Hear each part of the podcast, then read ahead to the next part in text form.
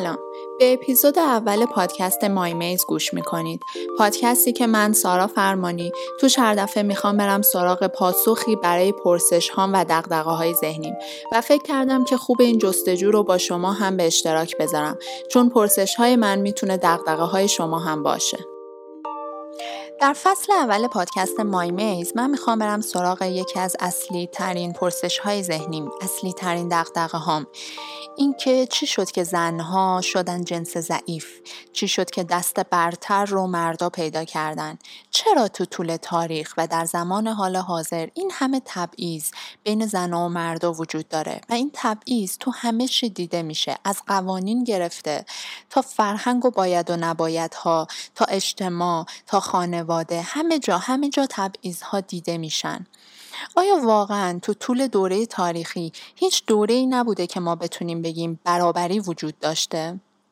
آیا همیشه این تبعیض ها وجود داشتن یا اینکه نه از یه جایی به بعد شروع شده و اگر از یه جایی به بعد شروع شده چه اتفاقایی دست به دست هم دادن و باعث شده که برابری از بین بره و مردا قدرت بیشتری پیدا بکنن و خود زنها توی این موضوع چقدر نقش داشتن؟ چه کارهایی رو باید انجام می‌دادن که ندادن و چه کارهایی رو نباید انجام می‌دادن که دادن؟ چقدر مبارزه کردن از ابتدا؟ آیا خیلی چیزها رو خیلی راحت پذیرفتن در حالی که نباید میپذیرفتن یا اینکه نه؟ واقعا بهشون تحمیل شده و کاری از دستشون بر نمی اومده یعنی می‌خوام بفهمم که تا کجا تقصیر خود جنس زنه؟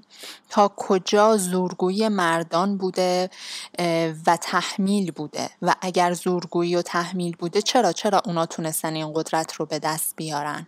می‌دونید یه چیزی که من همیشه خودم فکر می‌کنم و خب هیچ مطالعه عمیقی هم روش نداشتم که بتونم بگم با سند و مدرک این حسم درسته. اینکه انگار وقتی که تاریخ رو می‌خونی و وقایع رو بررسی می‌کنی انگار همیشه مردا به طرز ناخودآگاهی هم کاری کردن با هم در جهت اهداف نانوشته مشترک رو بلد بودن. اما زنها نه. یعنی زنها به جای اینکه توی گروه هم باشن ترجیح می‌دادن دادن تو گروه مردای قدرتمند یا حتی ضعیفتر باشن تا اینکه تو گروه همجنسای خودشون. حالا جدا از اینکه توی چه جایگاهی هستن. یعنی وقتی که تاریخ می‌خونی می‌بینی مثلا الیزابت یا کاترین کبیر با اینکه ملکه های زن بودن اما بازم باعث نشدن که تو اوضاع زنای جامعهشون تحولی ایجاد بشه. انگار باز هم در خدمت مردا بودن. و این از کجا میاد و آیا اصلا من واقعا دارم درست فکر می‌کنم یا نه؟ نمی‌دونم. و من می‌خوام توی این فصل با هم بریم و منابع متفاوت رو مطالعه کنیم و ببینیم در نهایت به پاسخ روشنی می‌رسیم یا نه. من تصمیم ندارم که کتاب هایی که می‌خونم یا منابعی که مطالعه می‌کنم و برای شما ریز به ریز بیام بگم یا خلاصشون حتی بکنم. یه گریزی بهشون می‌زنم و نتیجه گیری خودم و چیزهایی که فکر می‌کنم در جهت رسیدن به این پرسش ها مهمه رو با شما در میون می‌ذارم. و ببینیم که چی میشه. چون راستش فکر می‌کنم این دغدغه من دغدغه خیلیا باشه. و چند باری که توی اینستاگرامم باهاتون راجع به این موضوع صحبت کردم و یه سری از مطالعاتی که کردم باهاتون به اشتراک گذاشتم خیلی استقبال کردین. و حتی توی مراجعینم اینو می‌بینم که این موضوع و عدم اطلاعات کافی راجع به این چقدر باعث شده که تعارض پیش بیاد چقدر باعث شده که سردرگمی پیش بیاد. به خاطر همین شدیدم فکر می کنم که دونستن بیشتر راجع به موضوع زنان و اتفاقایی که براشون افتاده و روشی که پیش گرفتن و چرایی اوضاع خیلی کمک بتونه بکنه به تغییر فرهنگ به تغییر دیدگاه خودمون و مردان و عوض شدن اوضاع. به عوض شدن اوضاع خیلی می‌تونه به نظرم کمک کنه. به خاطر این تصمیم گرفتم که این مطالعاتم و با شما هم به اشتراک بذارم و امیدوارم که بتونه کمک کننده باشه.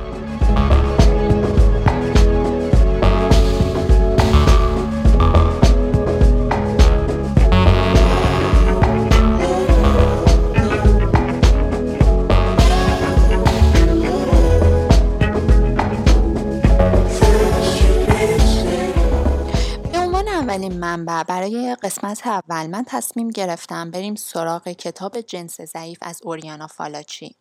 این کتاب سال 1961 به چاپ رسیده یعنی سال 1340 میلادی. اوریانا فالچی نویسنده و روزنامه نگار ایتالیاییه که اون زمان برای هفته نامه ایتالیایی کار می‌کرده و سردبیرش ازش می‌خواد که به شرق سفر کنه و یه گزارشی از وضعیت زنها بنویسه.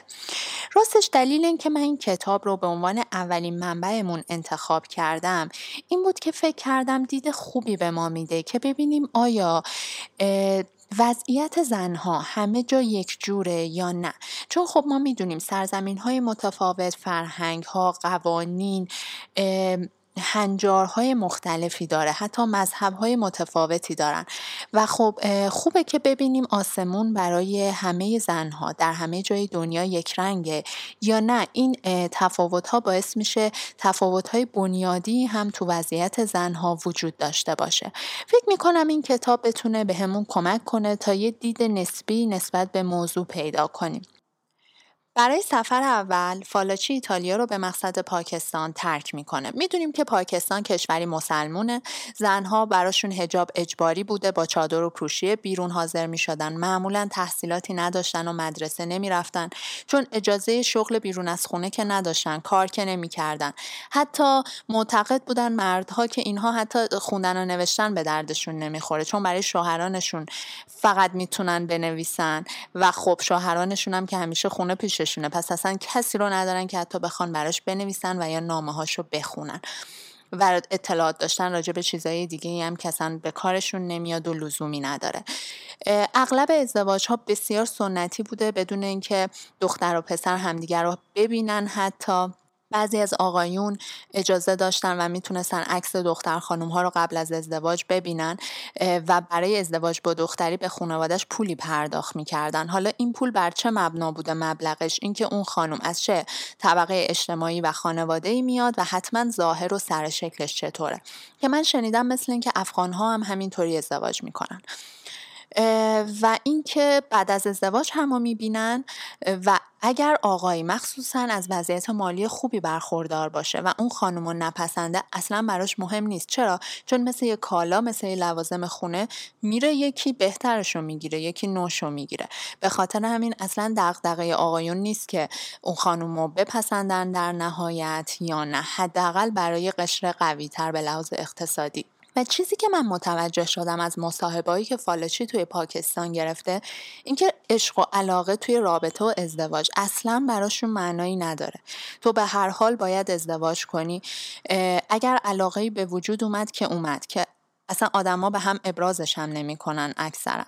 ولی اگرم نیمد مهم نیست و نه دغدغه آقایونه نه دغدغه خانم هاشون یکی از مصاحبهایی که فالچی توی پاکستان گرفته بود خیلی نظر منو به خودش جلب کرد. فالچی خیلی اتفاقی پیش میاد که توی جشن عروسی شرکت می‌کنه و یکی از خانم هایی که اونجا بوده می‌پرسه که شما واقعا دوست نداشتین که شوهرانتون رو بتونین خودتون انتخاب کنین؟ جواب اون خانم خیلی تحمل برانگیزه. میگه که نه واقعا این کار باعث تحقیر ما میشه. چون وقتی که شما می‌خوای توجه یه مرد رو جلب کنی مجبوری خودتو خوشگل کنی با حرفای بی سر و ته و چشم و ابرو اومدن ازش دلبری کنی و در حقیقت خودت نباشی یه فیلمی براش بازی کنی. و خب بعد از اینکه اونو به چنگ میاری و دیگه مال خودت میکنیش دیگه هم خسته میشی هم دلیلی نداره که فیلم بازی کنی و اونجاست که گند کار بالا میاد و زندگی خراب میشه و شاید به طلاق برسه. و میگه من شنیدم که توی اروپا اینطوریه و به خاطر همین خب خیلی زندگی ها به هم می‌خوره. یه خانم دیگه میگه که اتفاقا اصلا معلومه که باید پدر و مادرای ما برای ما همسر انتخاب کنن چون ما اصلا عقلمون نمی‌رسه که بتونیم انتخاب درستی باش داشته باشیم. و اونا بهتر می‌دونن که چی برای ما مناسبه. یعنی من متوجه شدم انگار خود زنها حالا این کسایی که فالاشی باشون مصاحبه کرده خودشون هم هیچ میلی نداشتن به داشتن حق انتخاب و آزادی. این رو پذیرفته بودن که اینطوری براشون بهتره و به صلاحشونه و درستتره در حقیقت. مقصد بعدی هنده کشوری که دارای دینا و فرقه های متفاوت و جور و جوریه و تو همشون زن و مرد جایگاه برابری رو دارن و اتفاقا اکثر الهه های هندی زنها هستن تو همچین کشوری وضعیت زنها چطوره؟ زنای هند خیلی معدبن کم پیش میاد ازدواج نکنن و خیلی کمتر پیش میاد که بچه دار نشن. سر سفره غذا اگه شوهرشون چیزی رو دوست نداشته باشه و نخوره اونا هم نمی‌خورن. اما همین زنا نقش خیلی خیلی پررنگی توی انقلاب هند داشتن. تا جایی که گاندی توی یکی از سخنرانیهاش میگه اگه من می‌تونستم فقط اعضای ارتش آزادی هند رو زنها قرار می‌دادم. اینجوری ما خیلی زودتر به پیروزی می‌رسیدیم. زنای هند تونستن طی انقلاب به حقوق خوبی هم دست پیدا کنن. مثلا چند زنه بودن برای مردا ممنوع شد. برای ازدواج حداقل سن 15 سالگی رو برای دختر رو گذاشتن. چون توی هند دختر بچه های 5 6 ساله رو هم شوهر می‌دادن. زنای بیوه اجازه پیدا کردن که بعد از اینکه شوهرشون فوت می‌کنه دوباره هم ازدواج کنن. در صورتی که یکی از این مهارجه های هندی توی مصاحبه با فالاچی میگه مثلا تا حالا زنی رو ندیدم که بیوه بشه و دوباره ازدواج کنه. زنای هند خیلی به این مینازن که توی سال 1935 حق رأی رو به دست آوردن در حالی که زنای فرانسوی سال 1944 این حق رو به دست آوردن و توی ایتالیا سال 1945 زنای این حق رو به دست آوردن. شاید براتون سوال باشه ما ایرانی ها کی حق رأی به دست آوردیم؟ زنهای ایرانی سال 1341 شمسی این حق رو به دست آوردن. یعنی همون دهه 60 میلادی میشه تقریبا 15 سال پس از زنای اروپایی. و توی سال 1142 قانون حمایت از خانواده به تصویب رسید. قانونی که توی زنها هم حق طلاق پیدا کردن حق طلاق یک طرف از مردا گرفته شد و حق هزانت بچه رو هم پیدا کردن. یعنی پس از مرگ شوهر بچه به خانواده شوهر داده نمی‌شد بلکه به مادر داده می‌شد. بگذریم اما هنوزم توی هند بچههایی هستن که بچه دار میشن بدون اینکه چیزی از زندگی بدونن. بیوایی که هرگز ازدواج نمی‌کنن یا زنایی که با زنای دیگه شوهرشون توی خونه زندگی می‌کنن. جالبه بدونید توی هند کنترل تعداد بچه ها از گناه های کبیره به شمار می اومد اما از یه جایی به بعد دولت متوجه شد که تعداد زاد و ولدها خیلی خیلی بیشتر از تعداد مرگ و میرها داره میشه. چون خب کشور هند پیشرفت کرده بود و یه سری امکاناتی داشت که دیگه زیاد اونقدر زیاد آدما نمیمردن. و باعث شد که متوجه امر ضروری کنترل جمعیت بشه. یه دکتری به فالاچی گفتش که ما توی دنیا بزرگترین کارخونه آدمسازی هستیم و سالانه داریم پنج میلیون نفر به کشور اضافه می‌کنیم. خیلی جالبه. توی پروسه اینکه یه گروههایی می‌رفتن دم خونه مردم و به زنها وسایل پیشگیری از بارداری رو معرفی می‌کردن و سعی می‌کردن آموزش های لازم رو بدن و خیلی از جاها حتی این وسایل و قرص ها رو رایگان در اختیارشون قرار می‌دادن خود زنها خیلی مقاومت می‌کردن و می‌گفتن که شما همین تنها چیزی که ما داریم اونم به دنیا آوردن بچه های زیاده رو هم دارین از ما می‌گیرین. انگار یه جورایی این رسالتشون بود و حالا می‌خواستم بگن که شما این رسالت رو هم نمی‌تونین انجام بدین و زنها فکر می‌کردن خب پس دیگه من چه کاری ازم برمیاد چی کار می‌تونم بکنم؟ توی هند هم شما زنایی رو پیدا می کنید که خیلی خیلی ضعیفن هویتشون فقط با همسرشون تعریف میشه. حتی یه رسم قدیمی توی هند هست که زنها بعد از مرگ شوهرشون با جنازه اون خودشون رو هم میسوزونن. در, در صورتی که از سال 1925 این کار ممنوع شده به لحاظ قانونی ولی همچنان زنایی هستن که این کار رو می‌کنن. چرا؟ چون زندگیشون بعد از مرگ شوهرشون فلاکت بار میشه. و حتی مراکزی هست مثل خانه سالمندانای ما که این زنای بیوه رو نگه میدارن. شاید باورتون نشه ولی بسیاری از این زنای بیوه 15 16 سال بیشتر ندارن.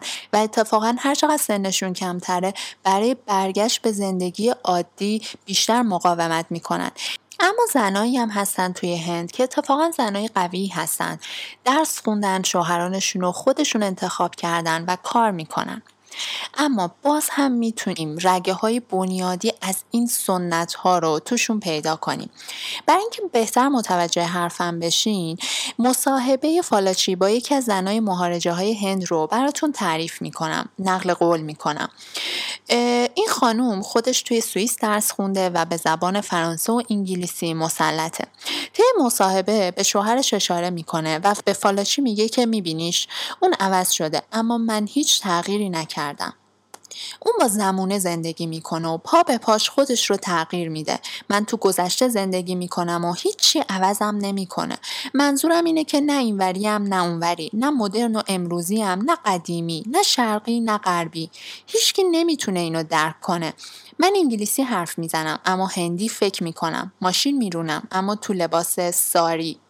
بعد این خانوم به یه سر ببر خشک شده اشاره می‌کنه و میگه که اینو می‌بینی اینو خودم شکار کردم. ما تو سرزمینی پر از تناقض زندگی می‌کنیم. پنجاه میلیون میمون تو این کشور زندگی می‌کنن که خورد و خوراکشون قد پنجاه میلیون بچه است. بچه ها از گرسنگی میمیرن اما هیچ کس جرأت نداره میمونا رو بکشه. چرا؟ چون اینا حیوانای مقدسی توی هند. ولی ببرا رو به راحتی می‌کشیم در حالی که برای کسی هم آزاری ندارن. میلیون میلیون گاو توی خیابونا داریم که ترافیک شهری درست می‌کنن ولی کسی جرأت بیرون انداختن یا کشتن و خوردنشون رو نداره. چرا؟ چون گاو هم یه حیوان مقدسه. زنای هندی هم مثل کشورشونن. پر از چیزای ضد و نقیض واسه به دست آوردن قانون حق طلاق می جنگن ولی جشن سیتا رو هم برگزار می‌کنن. حالا این جشن سیتا که این خانم بهش اشاره می‌کنه چیه؟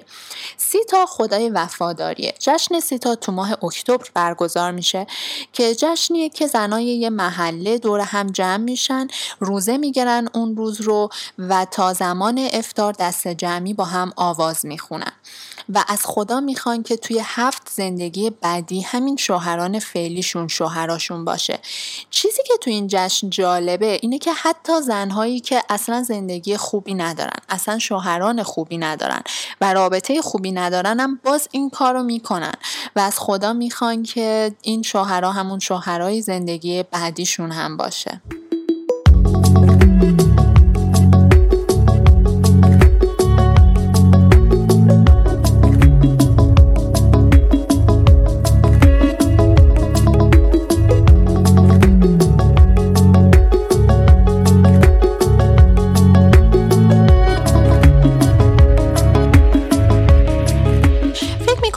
همین توضیحات مختصر متوجه شدیم که کشور هند برای زنهاش چه جور جایه و زنهای هندی تو چه وضعیتی زندگی می‌کردن.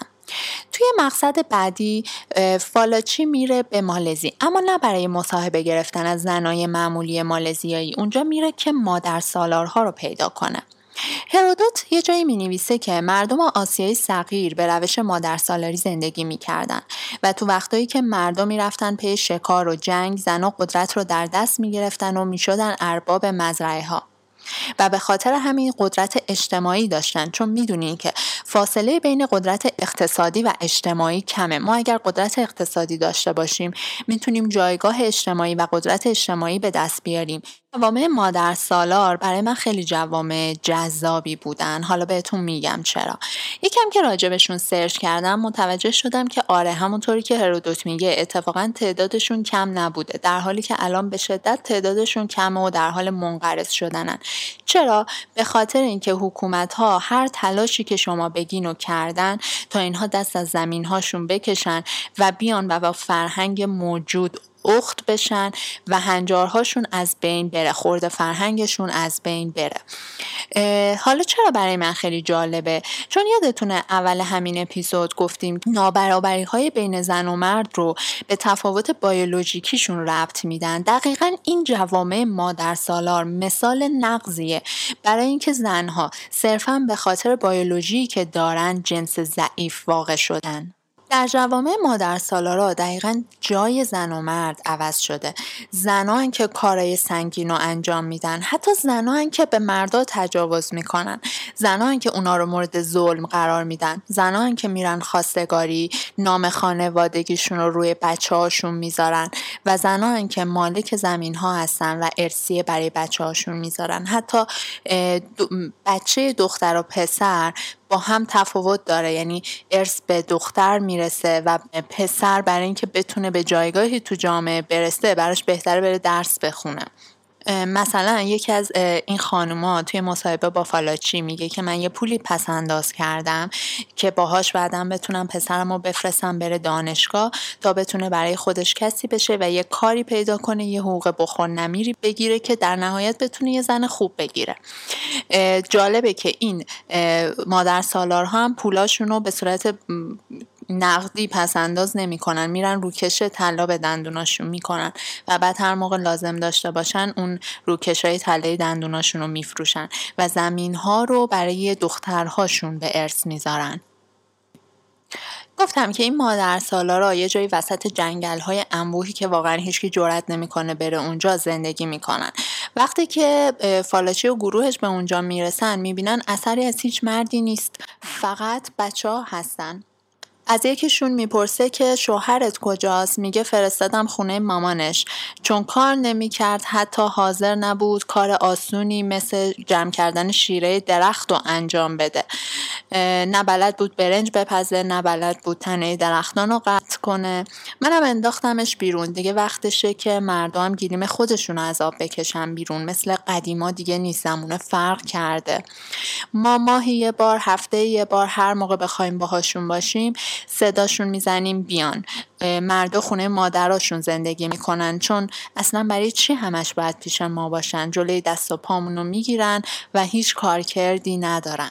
این مادر سالارا وسط اون جنگل خیلیاشون سواد داشتن. اطلاعات عمومی نسبتا خوبی داشتن. یعنی فکر نکنین که از پشت کوه اومد و بی سواد و خیلی قشری بودن.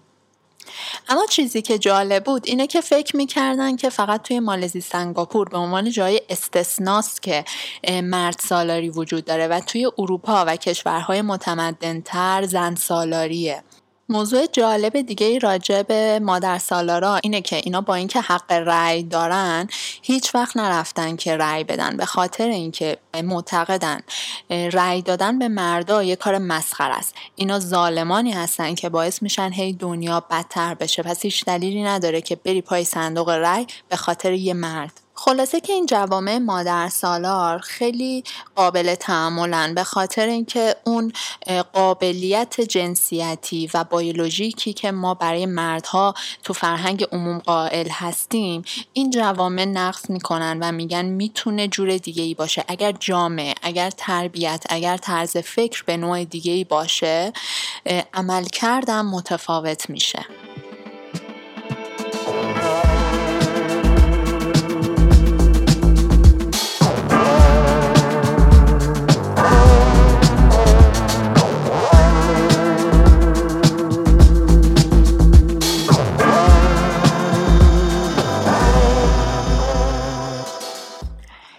مالزی می‌خوایم بریم به شرق دور هنگ کنگ. اما قبل از اینکه راجع به زنای هنگ کنگی بهتون بگم یکم بیاید راجع به چین بدونیم.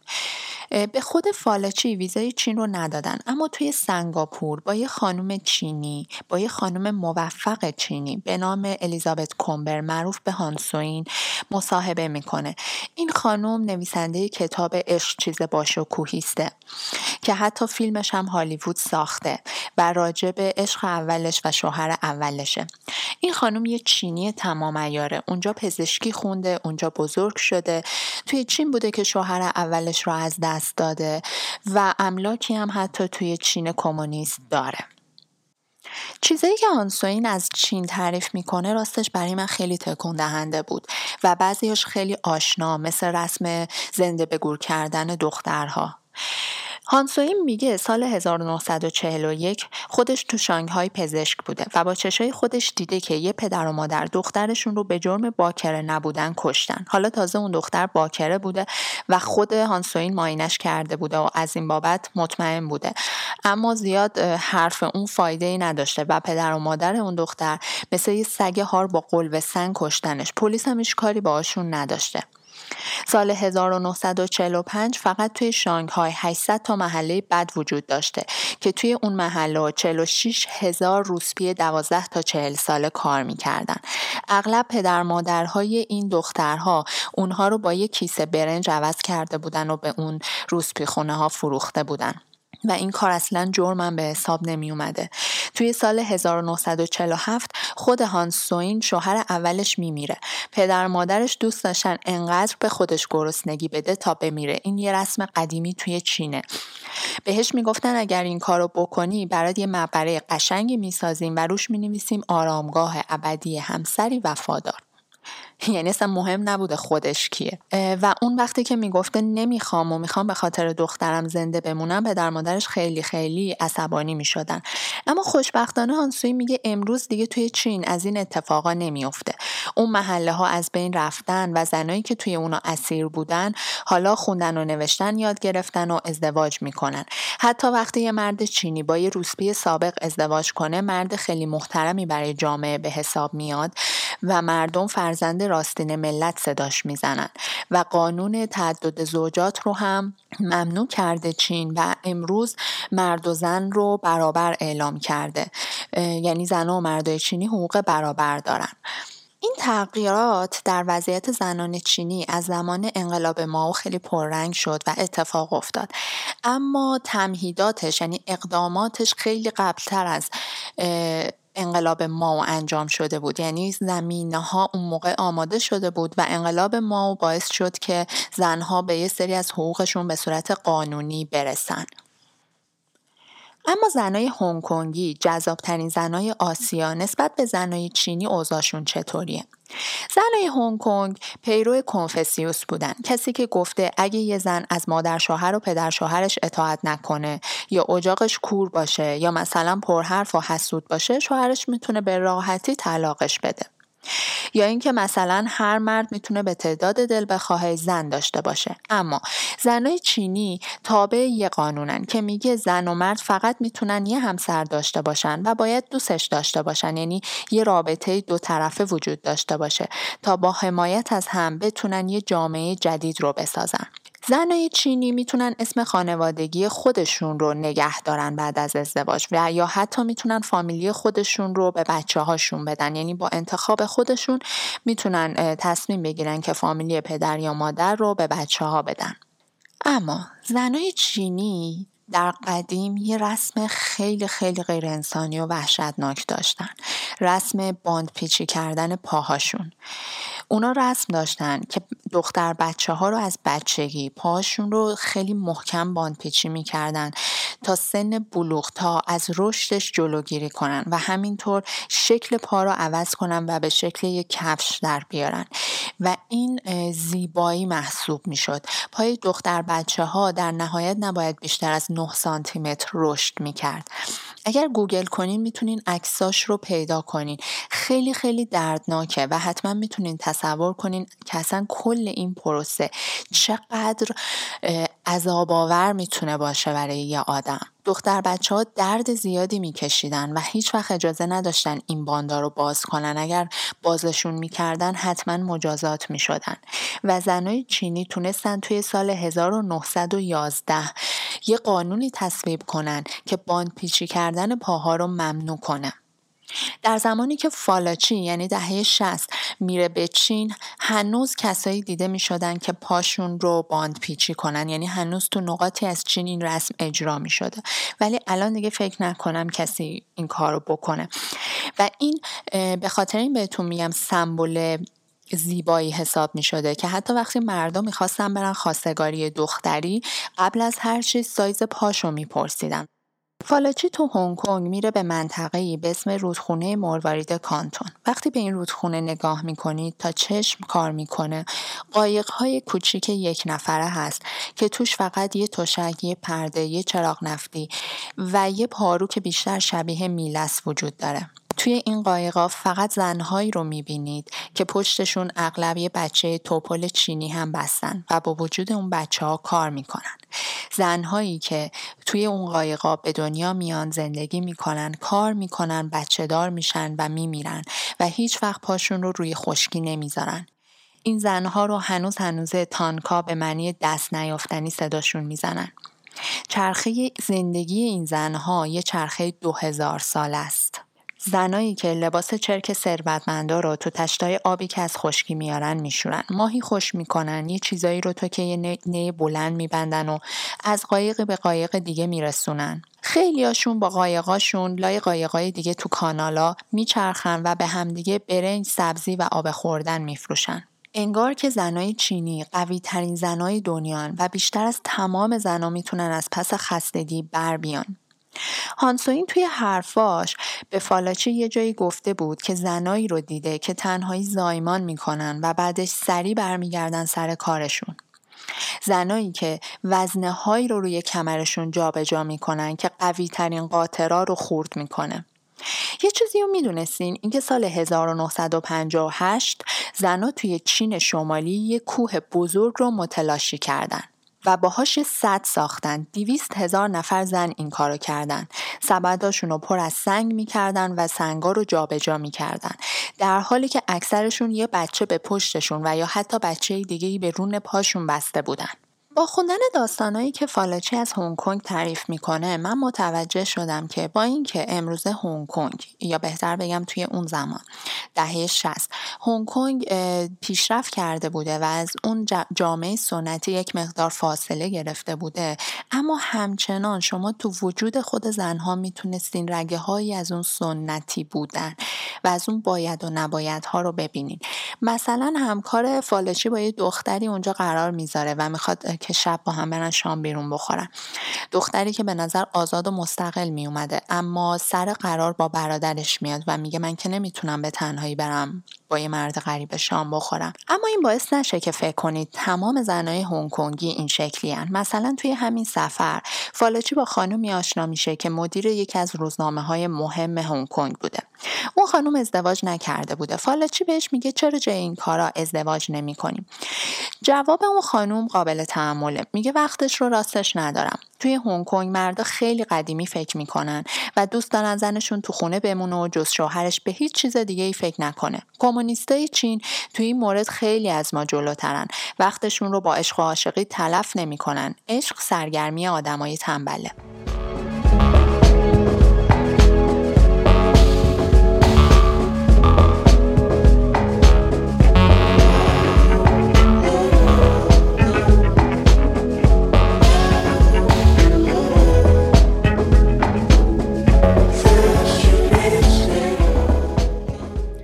تا حالا این ضرب المثل رو شنیدین که میگه مرد خوشبخت مردیه که توی خونه آمریکایی زندگی کنه، غذای چینی بخوره و یه زن ژاپنی داشته باشه. بیایید بریم به ژاپن و ببینیم این زنا چجور زنایی هستن. زن ژاپنی هیچ وقت قانونی درباره پیچی کردن پاها و گرفتن چند تا زن نداشتن ولی کتاب قانون ازدواج اونا خبر از همون چیزایی میده که به قول کنفسیوس می‌تونه دلیل طلاق دادن یه زن باشه چیزایی مثل اطاعت نکردن، حسودی، غیبت، کور بودن. تو ژاپن هم مثل چین هر زن باید سه راه فرمون بردن و خیلی خوب یاد بگیره.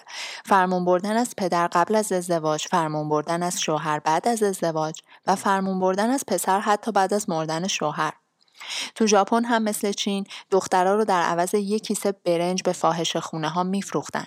آمار خودکشی زنها توی ژاپن خیلی بیشتر از مرداست و امید یه زن واسه داشتن احترام اینه که به سن پیری برسه. زنای ژاپنی اجازه کار کردن نداشتن. حتی یک کلمه ای وجود داشته که معنیش می‌شده زنی که کار می‌کنه.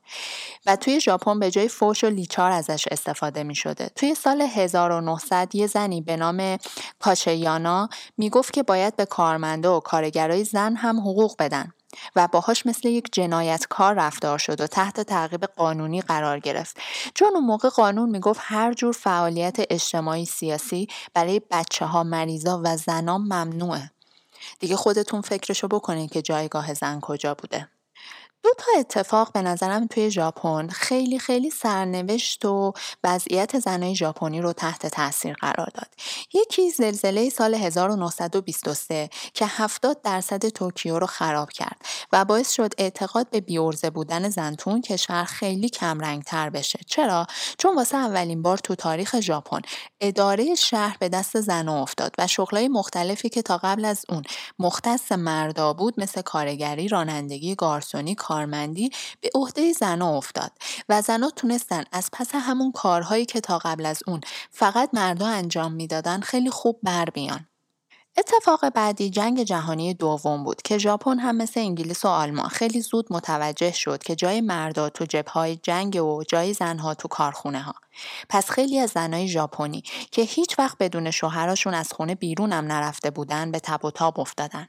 اونا یاد گرفتن انواع یونیفرم و پالتوهای سربازی بدوزن و کارهای مختلف توی کارخونه ها انجام بدن. حتی این زنها زیر بمبارونای نفسگیر تا فاجعه هیروشیما پا به پای مرداشون جنگیدن و وقتی که مردا شکست خورده و حقیر با تن و روح خسته به خونه ها برگشتن بالاخره بعد هزار سال یه حقیقت مهم رو فهمیده بودن اونا شکست نخوردنی و نمردنی نیستن.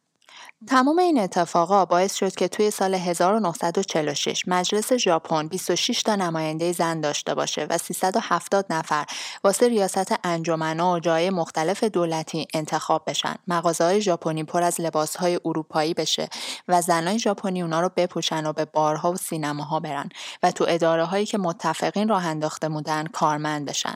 زنای ژاپنی زبان انگلیسی و رقص یاد گرفتن و اتفاقا خیلی خیلی نظر مردای آمریکایی رو به خودشون جلب کردن. درباره عشق و عاشقی بین سربازای آمریکایی و زنای ژاپنی قصه های شاد و غمگین خیلی خیلی زیادی هست. مردایی که یاد گرفتن رو زمین بخوابن و با چوبای ژاپنی غذا بخورن. اما چرا این سربازا عاشق زنهای قد کوتاه با صورتهای پت و پهن شدن؟ چی توی این زنها دیده بودن؟ موضوع این بود که سربازا عاشق مهربونی و احترامی می شدن که زنای ژاپنی داشتن.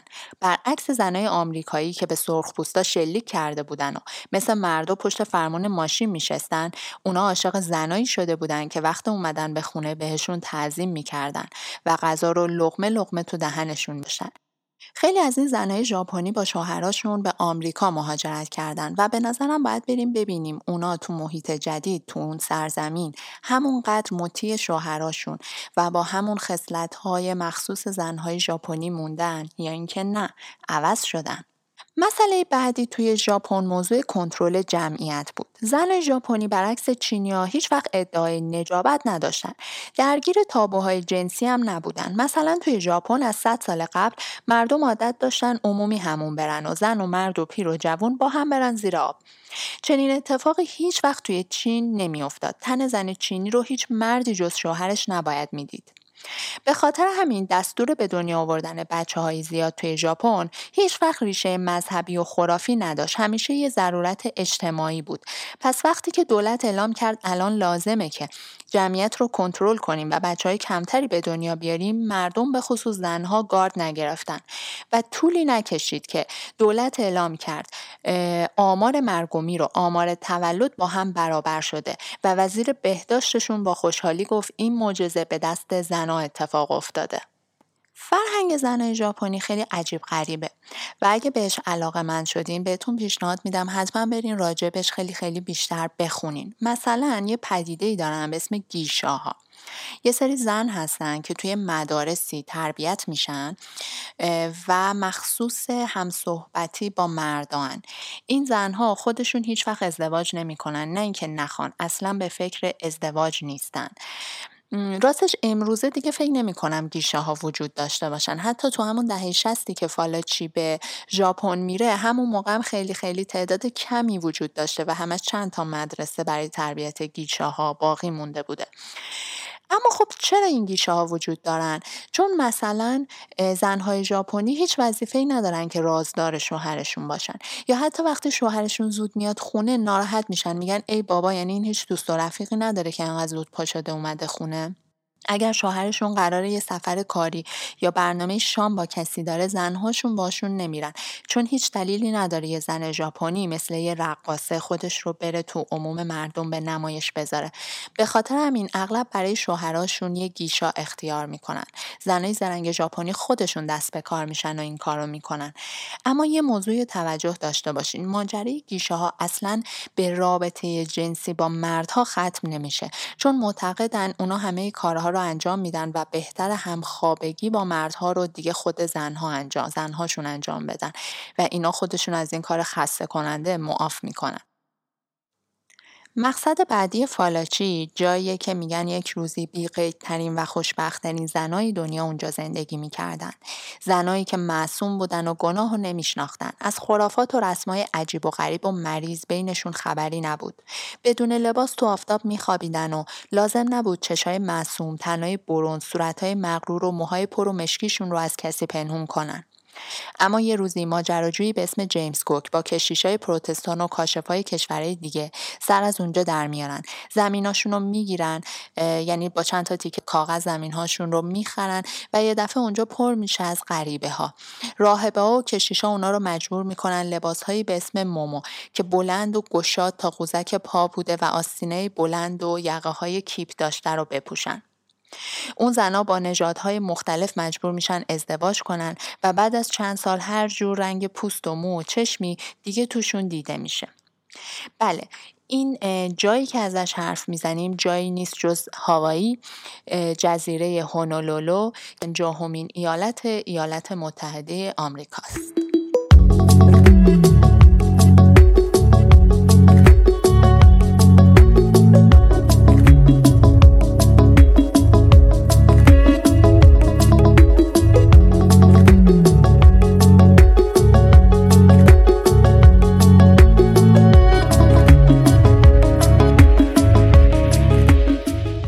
به فالاچی میگه که یه روزی دریای این ساحل پر از ماهی بود اما حالا خبری ازشون نیست. یه روز پرنده ها آسمون رو پر می‌کردن اما حالا تو پرنده ای رو می‌بینی؟ زنای واقعی هوایی هم مثل ماهی ها و پرنده ها دیگه وجود ندارن. اما چرا؟ به خاطر نژادشونه که با نژادهای دیگه قاطی شده؟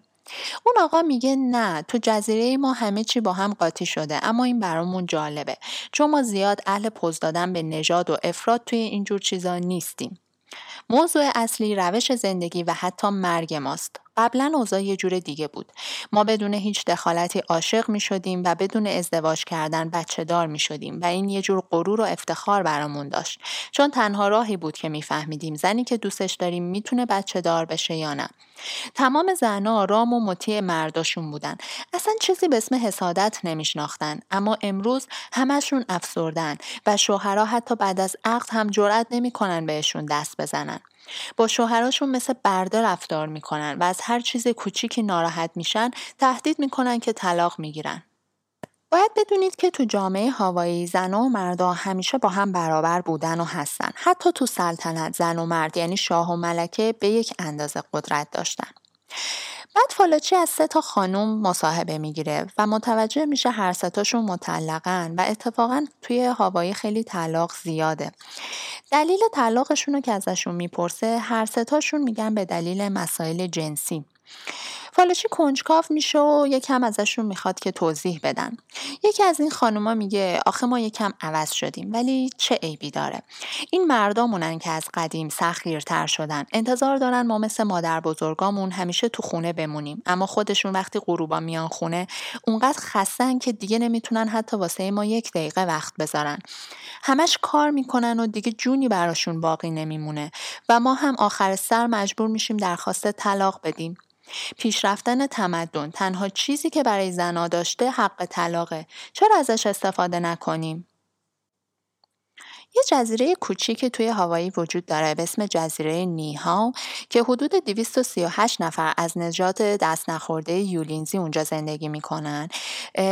صاحب اصلی جزیره اونجا رو سال 1864 به قیمت 10 هزار دلار از دولت هوایی خریده که یکی از میلیاردرهای اهل بستون بوده. و بعد تا سال 1967 بعد از مرگش توسط نوش آقای رابینسن اداره می شده و الان هم توسط نواهای آقای رابینسن فکر کنم اداره میشه. اونجا یه جزیره دست نخورده است. نذاشتن بروز بشه نذاشتن غریبه ها وارد بشن. حتی بومیاش هم میگن اجازه خارج شدن از اونجا ندارن پولی وجود نداره خرید و فروش مشروبات الکلی و سیگار ممنوعه. و به هر حال محل خوبیه که ما بتونیم پژوهش کنیم تحقیق کنیم که ببینیم در گذشته ها زندگی چطور بوده. اما خب کسی تا حالا اونجا نرفته و میگن که زنهای اونجا از خوشبختترین زنهای دنیان. فقط دو نفر تونستن پاشون به اونجا برسه. یکی یه خلبان ژاپنی که در زمان جنگ اونجا فرود میاد و محلی های اونجا سرشون می‌برن یه کمی خبرنگاری که پاش به اونجا باز میشه. که خوشبختانه آقای رابینسن بودو نمی‌ذاره که بومیا بکشنش و فراریش میده. و فقط یه گزارشی وجود داره از اون آقای خبرنگار در حد همون چیزایی که دیده. اگر دوست داشتین می‌تونین بریم این جزیره رو سرچ کنین گزارش اون آقای خبرنگار رو بخونین چیزای شگفت انگیزی دستگیرتون میشه.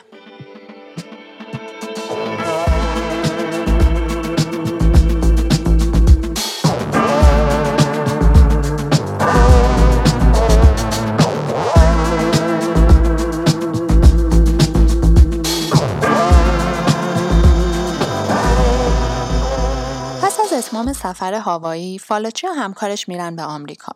جایی که زنایی داره که قدرت نامری بزرگی دارن که نظیرش تو زنای هیچ جای دنیا پیدا نمیشه. چرا؟ چون سه چهارم نیروی اقتصادی آمریکا دست زناست و این جنس لطیف. 65 درصد سهام کارخونه های بزرگ 70 درصد بیمه نامه ها 63 درصد دفترچه های پسنداز رو صاحبه. یعنی چیزی حدود 100 میلیارد دفترچه پسنداز 70 میلیارد برگ بیمه 80 میلیارد سهام صنعتی. تازه تو زمینه سیاست هم زنای آمریکایی خودی نشون دادن.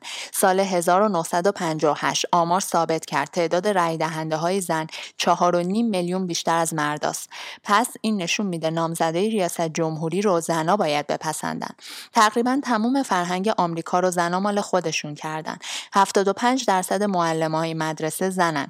مدیرای 84 درصد گالریای هنری و تئاتر یا 58 درصد کسایی که تو سینما و تلویزیون مشغول کارن زنها هستن. تربیت بچه ها تزیین خونه انتخاب شغل و لباس نوع تفریح و رژیم غذایی مردا رو زنها انتخاب می‌کنن. مردای آمریکایی از لحظه ای که به دنیا میان تا اون موقع که میمیرن از زنها فرمون می‌برن. راستش زن توی آمریکا یه مرده که قدرتش از مردای دیگه حتی بیشتره. می‌تونه رأی بده اما مجبور نیست سرباز باشه و بجنگه. انتظار داره که یه مرد توی آسانسور کلاهش رو به احترامش برداره. اما خودش موقع دست دادن با یه مرد دستکشش رو از دستش در نمیاره. اما با وجود تمام قدرتی که زنای آمریکایی دارن و تمام حمایت های قانونی و اجتماعی که برخوردارن انگار باز یه چیزیشون میشه. حالا چرا اینو میگم؟ والچی تعریف می‌کنه که وقتی که می‌رسن به فرودگاه آمریکا دوست دختر همکارش که یه دختر آمریکاییه و توی نیویورک تایمز کار می‌کنه میاد دنبالشون. اون چیزی که تو برخورد اول می‌بینه یه دختر قویه که اتفاقا خیلی مردونه رفتار می‌کنه و از جایگاه اجتماعی و مالی خوبی هم برخورد برخورداره اما وقتی که باهاشون بیشتر آشنا میشه و نهار می‌خوره و شام می‌خوره و بیشتر مصاحبت می‌کنه متوجه میشه این خانوم به طرز خیلی التماس آمیزی از همکارش توی تمام حرفا لابلای هر حرفی هر شوخی هر تیکهی داره بهش انگار التماس می‌کنه و ازش می‌خواد که از ایتالیا مهاجرت کن و به آمریکا. اینجا من توی نیویورک تایمز برات کار پیدا می‌کنم و بیا با هم ازدواج کنیم. می‌دونید یه زنی اهل دهلی به فالاچی گفته بود زنای سرتاسر سر دنیا سر و ته یه کرباسن. تو هر آب و هوایی بزرگ شده باشن از هر نژاد و قومی باشن از هر دینی که باشن با هم هیچ فرقی ندارن چون نمیشه طبیعت آدمیزاد رو عوض کرد. نمی‌دونم حق با اونه یا نه. اما وقتی به اوضاع زنای دور تا دور دنیا فکر می‌کنم می‌بینم که انگار اکثرشون توی باطلاق اشتباه و بیخبری دارن دست و پا می‌زنن. چه اونایی که مثل حیوانای باغ وحش جدا از مرداشون زندگی می‌کنن چه عین کلاقا خودشون از چشم مردا پنهون می‌کنن. چه مثل جنگجوهای افسانه از خودشون شجاعت نشون میدن و هزار تا مدال و نشون به سینه هاشونه هیچ کدومشون انگار اون جوری که باید به خوشبختی و زندگی خوبی که حقشونه نرسیدن. فالاچی میگه به نظرم اغلب زنای دنیا دارن راه غلطی رو میرن که فقط به عذاب و بدبختی ختم میشه. کلمه های پیشرفت و استقلال این روزا به دهن تمام زنای دنیا افتاده. هر جای دنیا که رفتم به همین دوتا کلمه برخوردم که مثل آدامس تو دهن همه نشخار میشه بدون اینکه فکر کنن ممکنه باعث دلدرد بشه. فالاچی میگه بعد از چرخیدن دور دنیا باز به همون جای اول برگشته بودم. تو این مسافرت جز چرخیدن یه نواخت تمام زنا دور یه محور بدبختی احمقانه چیز دیگه ای به چشمم نخورده بود و به این نتیجه تلخ رسیده بودم که هیچ کدوم از زنا نتونسته بودن اون جوری که باید راه خوشبختی واقعی رو از بیراه تشخیص بدن. شما چی فکر می‌کنین؟ فکر می‌کنید که واقعا اینطوریه؟ فکر می‌کنید ما می‌تونیم تو دنیا زن خوشبخت پیدا کنیم؟ خودتون چی؟ اگر زنید خودتون رو خوشبخت می‌دونید و اگر مردید زنای اطرافتون خواهرتون مادرتون همسرتون رو خوشبخت می‌بینین دوست دارین شما جاشون باشین ممنون که تا اینجای کار همراه من بودین. توی اپیزود بعدی ما میریم سراغ بررسی تاریخ تا ببینیم که چی شد که اینطوری شد و فکت های تاریخی چیا هستن. ممنون میشم اگر دوستانی دارین که به این موضوع علاقه مندن این پادکست رو به اونها هم معرفی کنین.